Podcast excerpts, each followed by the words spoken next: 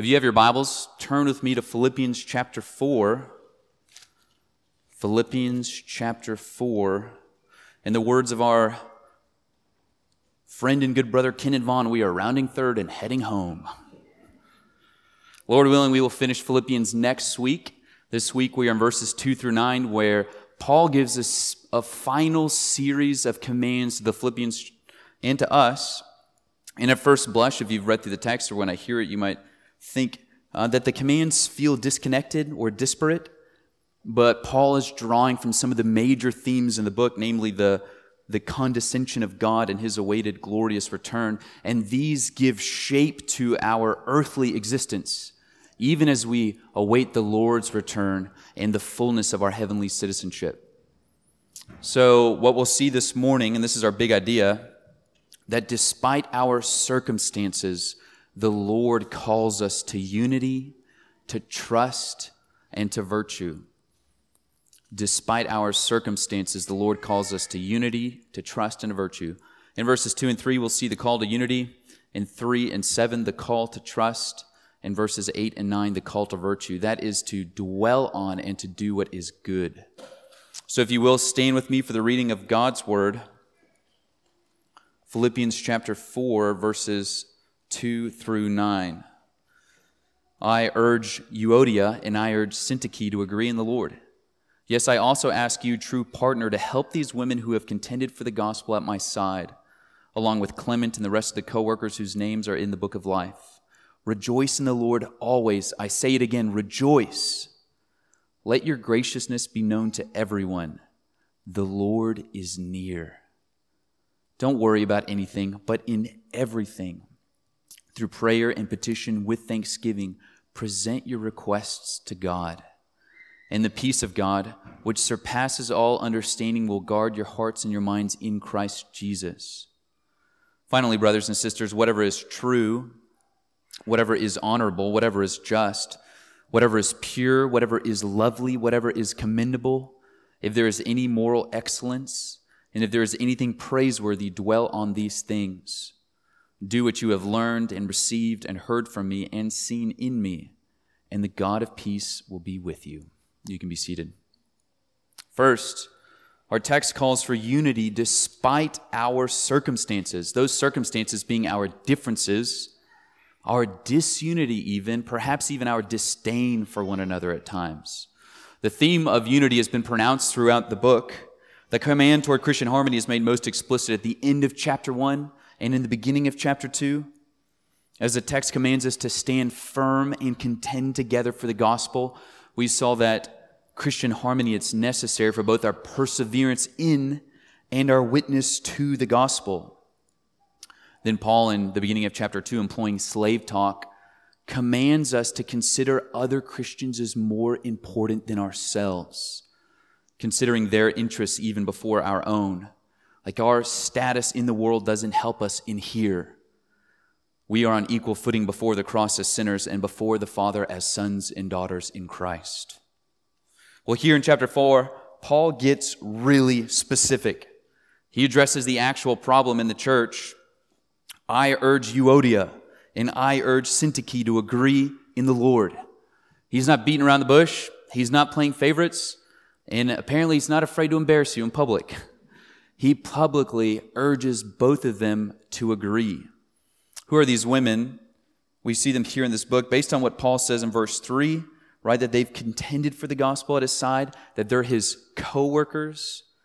The fact that Paul spent much of his letter addressing unity broadly and now specifically calling them out by name even in the gathering, it means that these women were probably very prominent in the church.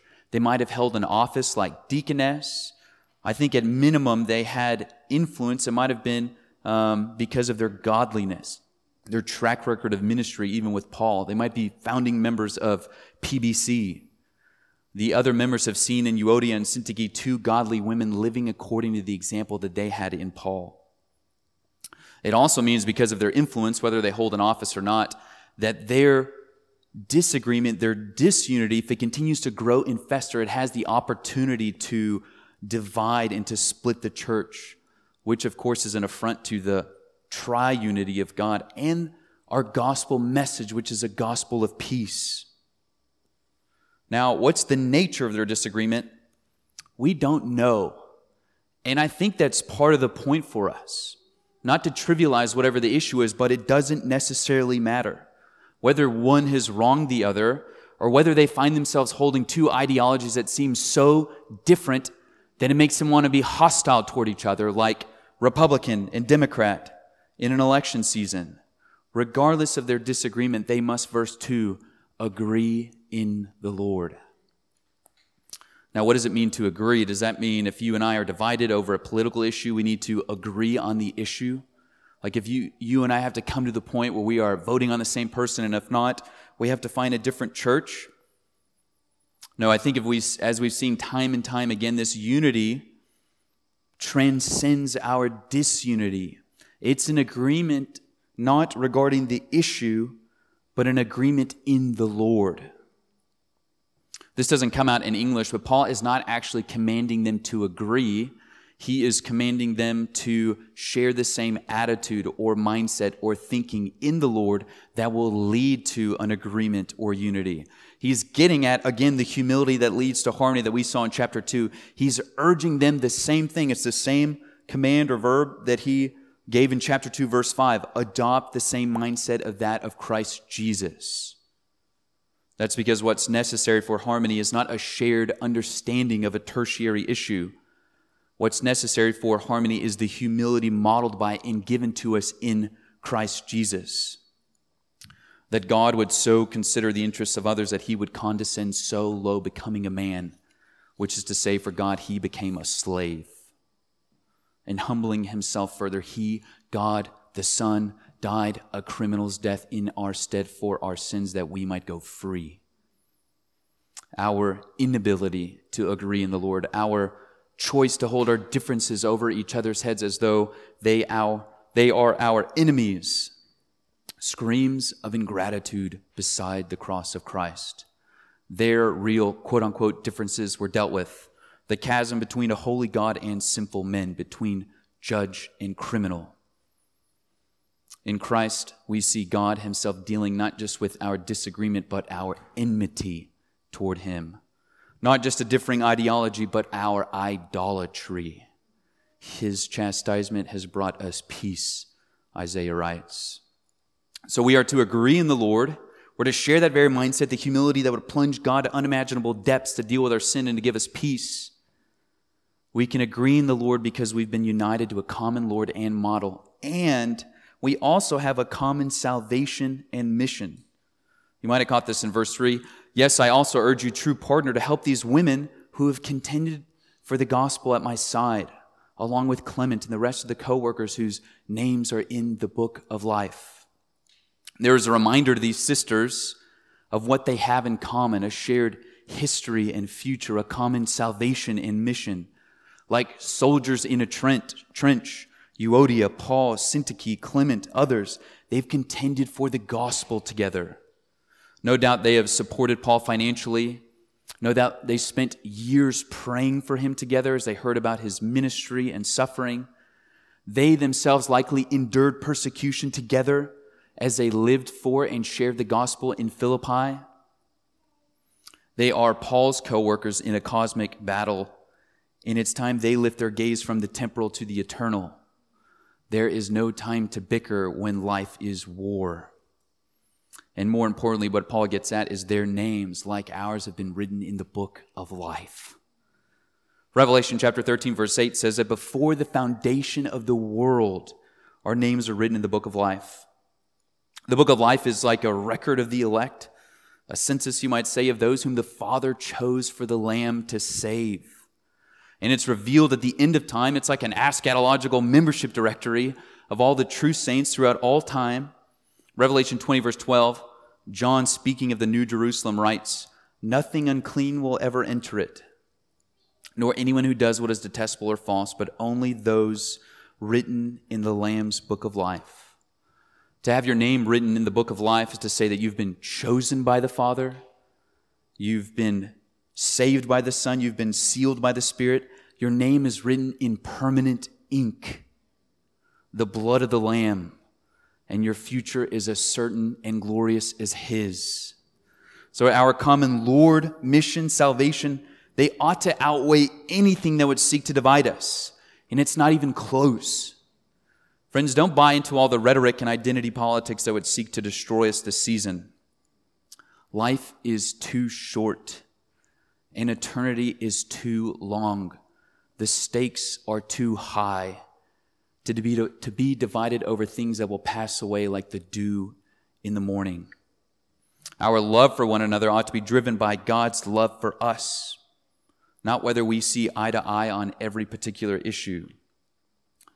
You should seek to concern yourself less with what name your fellow member might be writing down in November and more with the fact that their name has been written by God Himself in the book of life. That ought to be our starting and ending point. NBC, what might you be tempted to divide over? Politics, race, age, culture, money sports?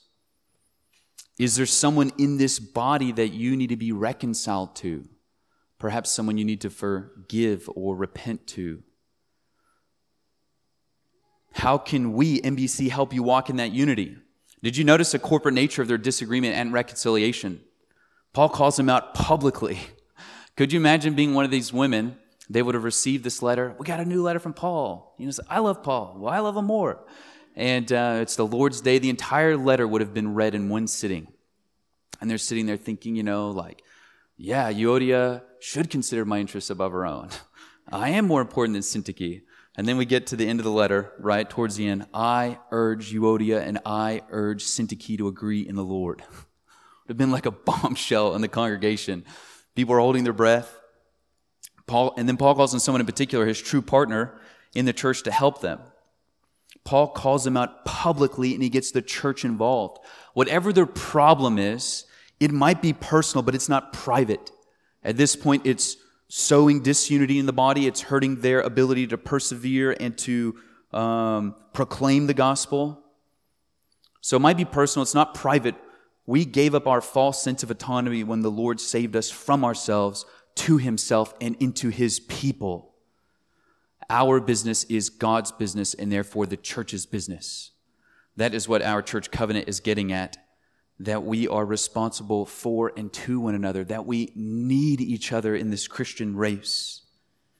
So, despite our circumstances, despite our disagreements, our differing ideologies, classes, upbringings, we are to agree in the Lord. We are to adopt the same attitude of Christ Jesus. We are to remember our common salvation and mission. So, despite our circumstances, we are called to unity. And despite our circumstances, we are called to trust the Lord. Despite our circumstances, what seems like chaos around us, we are called to trust in the Lord. Verse 4 Rejoice in the Lord always. I will say it again rejoice. Let your graciousness be known to everyone. The Lord is near. Don't worry about anything, but in everything. Through prayer and petition with thanksgiving, present your request to God, and the peace of God, which surpasses all understanding, will guard your hearts and minds in Christ Jesus. We are called to respond to what's going on around us and to us and in us in such a way that displays where our true hope and trust and citizenship lie in the sovereign Lord and in his coming kingdom. The text commands three things rejoicing, being gracious, being prayerful in the midst of circumstances that would demand a different response. They're all getting at our need to trust God. First, rejoice in the Lord always. I say it again, rejoice.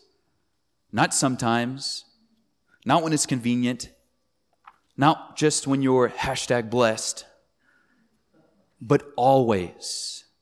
Yes, even when you suffer when your nation persecutes you, when your neighbors malign you, when your body fails you, when your church is divided, when false theology threatens you, when work is pulled out from underneath you, not rejoice in your circumstances, but rejoice in the Lord. Friends, your circumstances might change, but the Lord does not.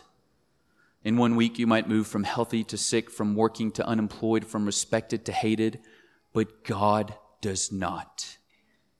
He is what He has been and what He will be gracious and good, sovereign and steadfast, caring and compassionate, loving and loyal. And He is those things for us and to us. Time and time again, Paul in the book of Philippians has expressed his joy, right? His joy for his partners in the gospel, his joy that Christ is proclaimed even as he's being maligned, his joy about his being poured out, his potential martyrdom because it knows it resounds in the Philippians' worship of and joy of God. The call to joy, none of these things make sense apart from trust to God.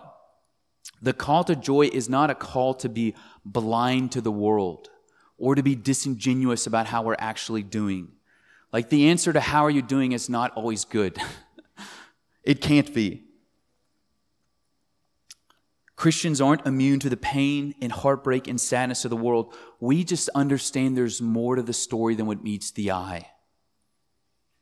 That the bedrock of our joy lies not in what is seen, but what is unseen and unshakable God and His very precious promises to us.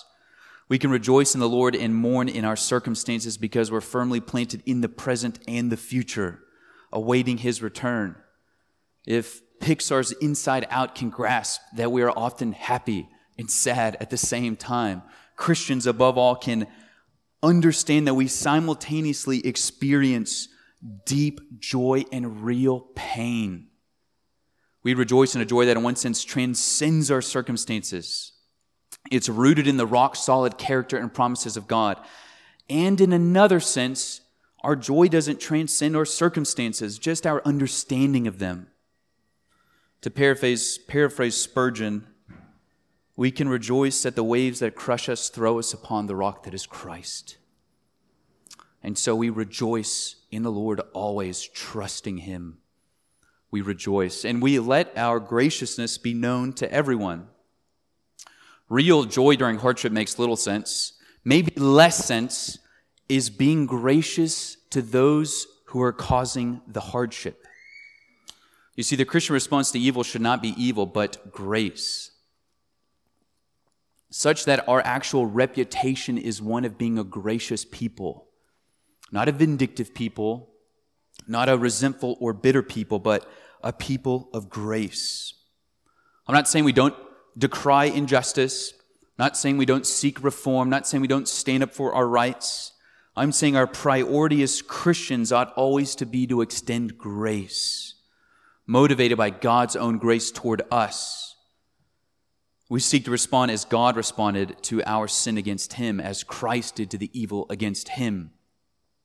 1 Peter chapter 2 verses 22 and 23 he did not commit sin and no deceit was found in his mouth when he was insulted he did not insult in return when he suffered he did not threaten but entrusted himself to the one who judges justly Jesus the truly innocent one as he was maligned by a human court and judge did not retaliate. He entrusted himself to the one he knows to be the true judge, the one who will one day vindicate him and right all wrongs. Friends, how do you respond when you've been wronged? Are you quick to repay evil with evil? Perhaps in your speech behind someone's back, perhaps to their face, perhaps online? Or do you seek to extend grace? The more that we're pressed in on, the more that we're crushed, particularly for being Christians, the more opportunity that we actually have to respond in grace and to be known as a gracious people. So we rejoice in the Lord. We let our graciousness be known. And then Paul says, The Lord is near. I think this is the key to understanding this text and our trust toward God. It's the nearness of the Lord. Bryce Rader asked me a question this week, and I'll say this as an aside. A great way to stimulate our thinking and our study of the text week after week is to email us questions. You know what the texts are? We email them out in the weekly email. There's a schedule online as well. You can email us text questions to help us think well. But Bryce asked me this week Is the text talking about spatial nearness or temporal nearness? Like, is this the Lord Jesus as near to us now or he's near to return? It's a great question. I think Paul probably has both in mind the current covenantal, comforting, relational, spatial nearness of the Lord and his impending, his soon, his glorious return to save and to judge. Paul seems to be drawing off Old Testament language. Psalms 34, verse 18 The Lord is near to the brokenhearted, he saves those crushed in spirit. Psalms 145, 18 The Lord is near to all who call out to him, all who call out to him with integrity.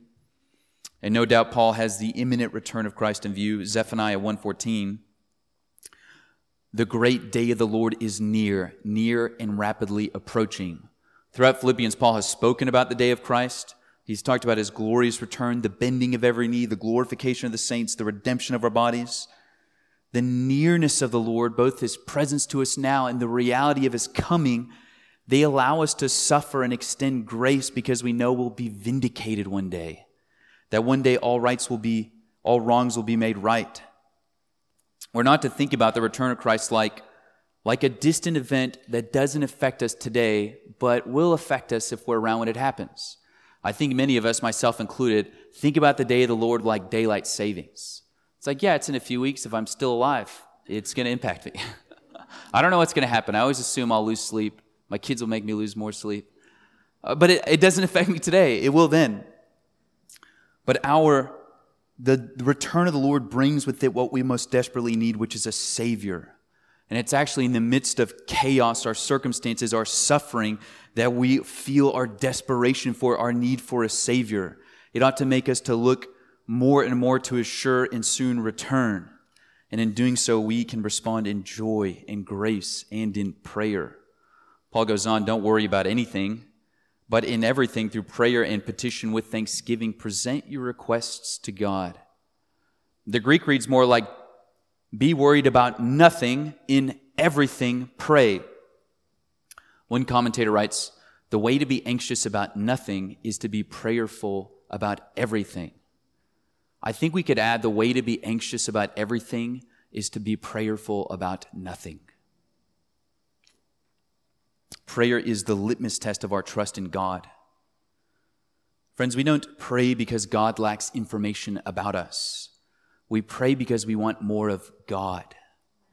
Prayer is our surrendering to, resting upon, trusting in, and gaining more of God. It is how we throw ourselves upon Him in trust, how we bend our knees and our hearts to His will.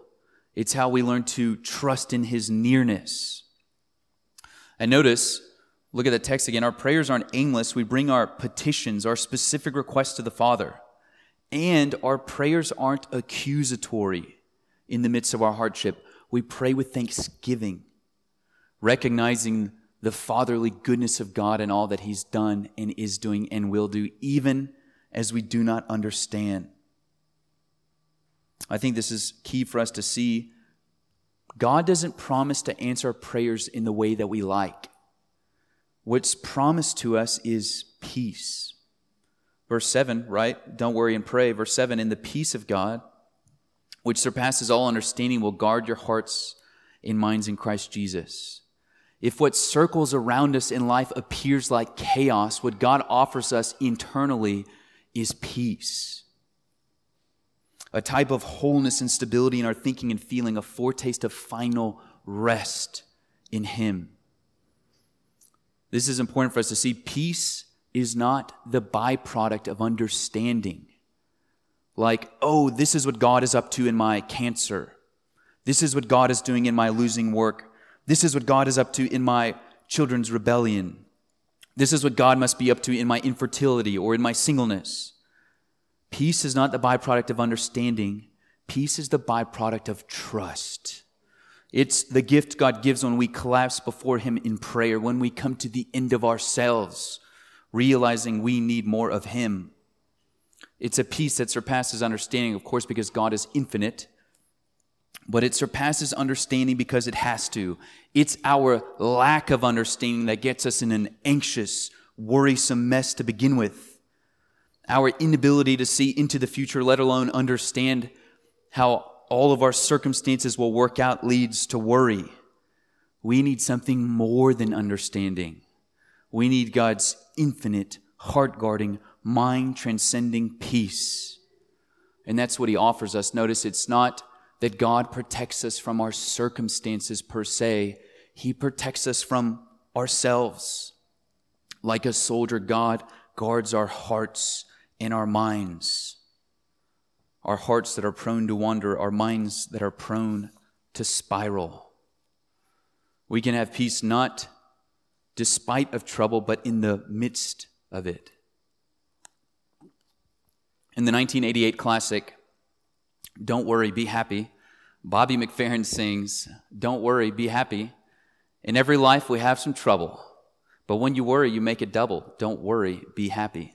The point of McFerrin's song is you can't avoid trouble in life, and rather than choosing to worry, you should choose to be happy. If you choose to worry, you now have double trouble the problem in your anxiety. Now, he's right in a sense. Jesus picks up on this, uh, says something similar, Matthew chapter 6, verse 27. Can any of you add one moment to his lifespan by worrying? And verse 34 Don't worry about tomorrow because tomorrow will worry about itself. Each day has enough trouble of its own. Like being anxious, worrying about tomorrow, it doesn't help you at all today. But the problem with McFerrin's song is he offers no solution. He doesn't ground our happiness in anything. It's a type of blind, wishful ignorance. Carson Merkel put it well to me this week. It's like the ship is sinking. Oh well, be happy.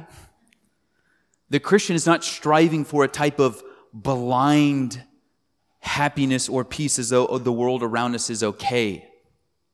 It is the reality of our troubles that push us more deeply into the nearness of the Lord. Friends, we are not fighting, friends, we are fighting for serious joy and serious peace. One that is deep, immovable, abiding, unquenchable, and transcends our troubled circumstances because it's anchored in the unchanging goodness of the sovereign God. Yes, water is filling the ship, it is going down, but our captain is coming. If your soul is troubled by your circumstances, the solution isn't don't worry, be happy. Right? We don't need anyone to send us positive vibes. It's don't worry, pray. Trust yourself to your heavenly Father because he cares for you. He is able. His son stands ready to still your heart like he stills the storms. And so, though troubled waters circle, circle us, we see what the world doesn't see or what they uh, refuse to recognize. And it's the nearness of the Lord that human history is coming to its appointed end, and it will mean for us the fullness of joy and peace. And until then, we trust God. But I think it begs one final question this kind of whole section about our running this race to heaven. And it's how do we, as citizens of heaven, relate to the world around us? As, we are, as we're running this race, are we fleeing? Do we seek to escape creation and culture? Do we hunker down until Christ returns or we die? Should we schedule more events at church so we can be here seven days a week? We consider now our last point that despite our circumstances, as citizens of heaven on earth, we pursue virtue. That is, we dwell on and we do what is good. We pursue virtue, we dwell on and do what is good, both in creation and in the church. Said differently, we enjoy God's gifts, God's good gifts in creation. Said differently one more time, we participate in those things in creation and especially in the church that whet our appetite for heaven. We seek to dwell on and do what is in keeping with our heavenly citizenship. Verse 8 Finally, brothers and sisters, so we come to his final exhortation or concern in the letter, really. Whatever is true, whatever is honorable, whatever is just, whatever is pure, whatever is lovely, whatever is commendable, if there is any moral excellence, if there is anything praiseworthy, dwell on these things. I think what Paul is doing is giving us a grid for the type of things that we should dwell on, that we should set our minds to, that we should engage in, that we should enjoy in worship of God, both in creation and culture and in the world around us as we run this race. For this to make a couple sense, I want to give a couple uh, foundational truths or pillars. First, and this might seem really obvious to you, but I'm going to say it anyways Creation is good, sin is bad. Okay? Material, good, sin, bad. Sound like Kevin Malone. Uh, sin, bad, material, good. Okay, being a citizen of heaven doesn't mean we want to flee from earth. It means we want to flee from sin and the curse. We want Christ to return that he might make earth heaven, that the dwelling place of God might be with man. This is what we see in Revelation chapter 21. We want God establishing his kingdom here on earth as it is in heaven, Jesus teaches us to pray. We want, along with all of creation, Romans 8, to be released from futility and bondage. The goal of the Christian life is not to leave the material world for a floaty world. Okay, so if you are thinking about eternity and you picture these half naked floating baby angels, you've got the wrong picture in your mind. We want a world that is free of sin and full of the glory and presence of God. The end of redemption is not when our soul leaves our body, that's what we call death. It's when our soul is reunited to our resurrected, glorified body, what we call glorification. We saw this in chapter 3, Paul speaking about the goal of the Christian life. Chapter 3, verse 10 and 11 My goal is to know him and the power of his resurrection and the fellowship of his sufferings, being conformed to his death, assuming that I will somehow reach the resurrection from among the dead. The reason I say this is because I think there's a caricature or a sense that you might get when you hear some Christians talk as though creation and grace are antithetical to one another. That's actually true of Roman Catholic theology. It's not true of Protestant theology. We believe that grace and sin are antithetical to one another. Jesus is not saving us from creation. Jesus is saving us creatures from the effects of sin that we might have access to God and enjoy Him and worship Him through creation. So creation is good. It is, of course, broken or fractured due to sin. That's our first pillar. And then the second thing for us to understand is that, because again, Paul is pointing us towards the things that we can find that are morally excellent and praiseworthy that we can dwell on. The second thing we need to understand is that anything that is good, it's good because it flows from God. Okay, there's no goodness or beauty, no wisdom or skill, no purity or morality apart from God. James chapter 1 verse 17 says, Every good and perfect gift is from above, coming down from the Father of lights. Anything that is good ultimately flows to us from God for our enjoyment in its kind of properly creaturely limits. God is the creator, He's the standard and the wellspring of goodness. So, to give you an example, is even the type of things to dwell on and how goodness flows from God. J.K. Rowling's ability to write Harry Potter. Okay, any Harry Potter fans in here? Probably. The book, I think, beautifully displays the struggle between good and evil, the dark arts. It, I think, wonderfully portrays virtues like sacrifice and courage, compassion, humility, friendship, loyalty. It has a clear sense of morality, like its protagonists are not all anti heroes. And she's seeking to help us see that there's more to life than what meets the eye. She does it, of course, using magic. All of those things, as broken as they are, as shadowy as they are, they don't ultimately flow from Rowling, but God. They're giving us a goodness in these books that reflect the goodness of God. So, back to this question how do we, citizens of heaven, live as citizens of, on earth? If our posture is one of waiting and running and looking to the return of Christ, we should do whatever it takes to fix our eyes on the things that help us long for heaven more. We should dwell on and think on, engage in those things that are good and pure and commendable, honorable, moral, and lovely wherever we find them. You could think of them as little Baskin Robbins spoonfuls giving us a taste of heaven. Again, our goal is not to be removed from heaven. Jesus prays in John 17, but to be protected from evil. This means we can enjoy and dwell on those things that are true and just, pure and lovely, praiseworthy, morally excellent, wherever we find them. We certainly find those things in the church, more on this in a second, but we also find them in novels and film, sports, creation, fishing, dancing, food, architecture, board games. All of creation and the good things that image bearers make, Christian or not, the good things image, bearer make, image bearers make have the ability to display the goodness of God. So, as broken as they are, they can give us a foretaste of what will one day be glorious, holy, and whole. They are gifts of God we can enjoy that we might worship Him. Paul says in 1 Timothy chapter 4, verses 3 and 4, speaking about um, false teachers.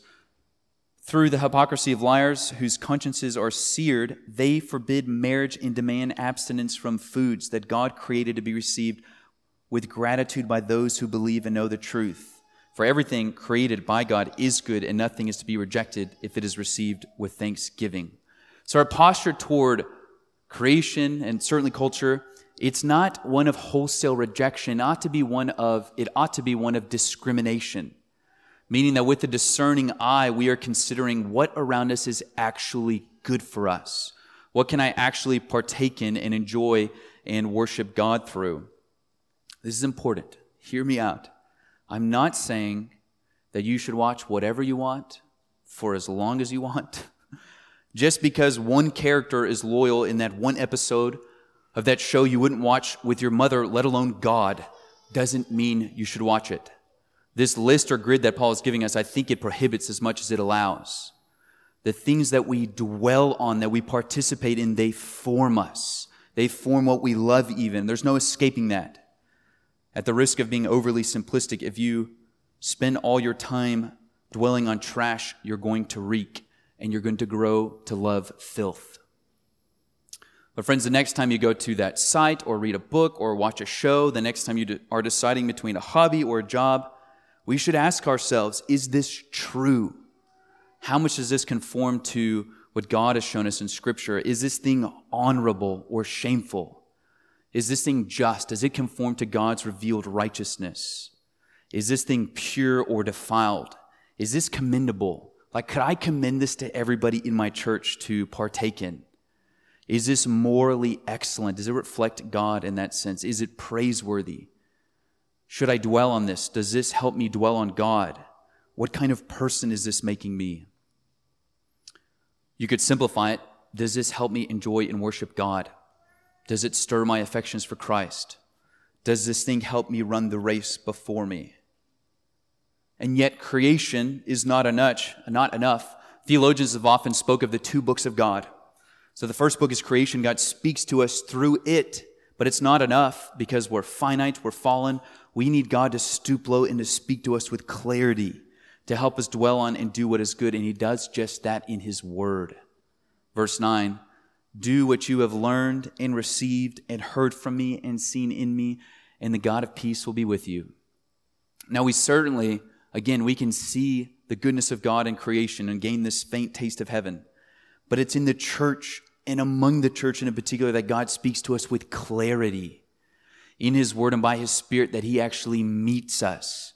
Here we learn and receive and hear and see both from the pastors and the members as we teach one another to live out God's Word. It's here that heaven is actually breaking in. Because our hearts are idol factories, we are prone to take those things that are honorable or pure or just or right and to twist them. We need God to speak to us, to instruct us. We need models like we saw last week to teach us how to live out God's word. So while the world around us creates a sense of scenery, you might think of it as like running through the wilderness, which is as beautiful as it is dangerous. The church is like our running group or our wilderness tour guide, showing us what paths to go down, which ones not to, which berries we should and shouldn't be eating, what animals we should and shouldn't be touching. It's here that God speaks with clarity about the things that we dwell on and do because we're moving from dwelling, that is seeing, to hearing. God speaks to us. Paul says, Do what you have learned. Friends, what a shame it would be if after hearing all of Philippians read, perhaps you've been reading it week in and week out, keeping with the preaching as well, if after hearing the book preached, if after receiving week in and week after out, we did nothing with it. I would encourage you as we are nearing the end of the book to sit down with Philippians, to sit down with your notes, to ask yourself and the Lord what you might do in light of the book, how it might impact the way that you feel or think or live. Could you imagine Euodia in Syntyche making no movement toward unity? after hearing Paul portray the humble condensation and crucifixion of the Son on behalf of them, after his calling them out publicly in the gathering, reminding them of their shared confession, salvation, and mission. Friends, I might not call you out by name every week, but if you're a Christian, the Spirit of God does. He calls us to worship in the gathering, to sing, to pray, to hear, to repent, to believe, to dwell on the goodness of God, and to do what we've heard. What a shame it would be, again, taking the example of unity, if come November we look no different than the world. That we've done nothing with what we've learned and received and heard and seen. Now, the goal isn't doing for the sake of doing, it's dwelling on the goodness of God and walking in the goodness of the Lord that we might gain more of God. I'm not sure if you caught that sweet promise at the end of verse 9. I'll read it again. Do what you have learned and received and heard from me and seen in me and the God of peace will be with you. In verses 2 and 3, we saw that in Euodia and Syntyche, we have peace with one another. In verses 6 and 7, we saw that we can have the peace of God in the midst of our circumstances. Here we see that what we actually get when we dwell on and do and walk in goodness is God Himself, the God of peace. That's not to say we merit our relationship with God. But like any relationship, intimacy comes through work. When we dwell on those things that remind us of God, when we walk in joyful, worshipful obedience in response to God's word, what we get is God. Friends, the goal of the gospel is not the benefits of Christ, it's gaining Christ himself, the true and honorable and just and pure and lovely one, the morally excellent and praiseworthy one, the one worth dwelling on not just for an afternoon, but eternity. We get not what we deserve, the wrath of God, but what we desperately need, the God of peace. The one robed in shalom, the one who stills the storms in our hearts, the one who will right all wrongs and heal all wounds in his kingdom eternal. Friends, we get God. That is, of course, what this Christian race is about. We live in a time that is anything but peaceful. Our nation is marked by division, by chaos, by impurity. But despite our circumstances, God calls us to and gives us the gifts of unity and joy and peace, and most importantly, Himself. May our own NBC look more like heaven a kingdom of joy and love, a people of peace and goodness a colony of heaven and a colony of Rome. If we lift our eyes to heaven and let God go to work on us, we can be such a people and such a place. Let's pray. Father, we thank you above all things that our names have been written in the book of life, never to be removed or marked out, that we have rock solid assurance that we have been chosen by the Father, that we have been saved by the Son and sealed by your Spirit we pray that we would fix ourselves more and more upon your sure and soon return, Lord Jesus. God, we do pray that you would come those in our body who are suffering and struggling, that you would give us peace, that you would give us joy. We pray that you would protect and safeguard our body, that we would put on love, which is um, our true bond. We pray that you would help us all to run the race well, that we would dwell and meditate only on those things that point us to you we pray that we would help each other to receive well, to listen well, and to live out well the good news of the gospel. And we pray this in Jesus' name. Amen.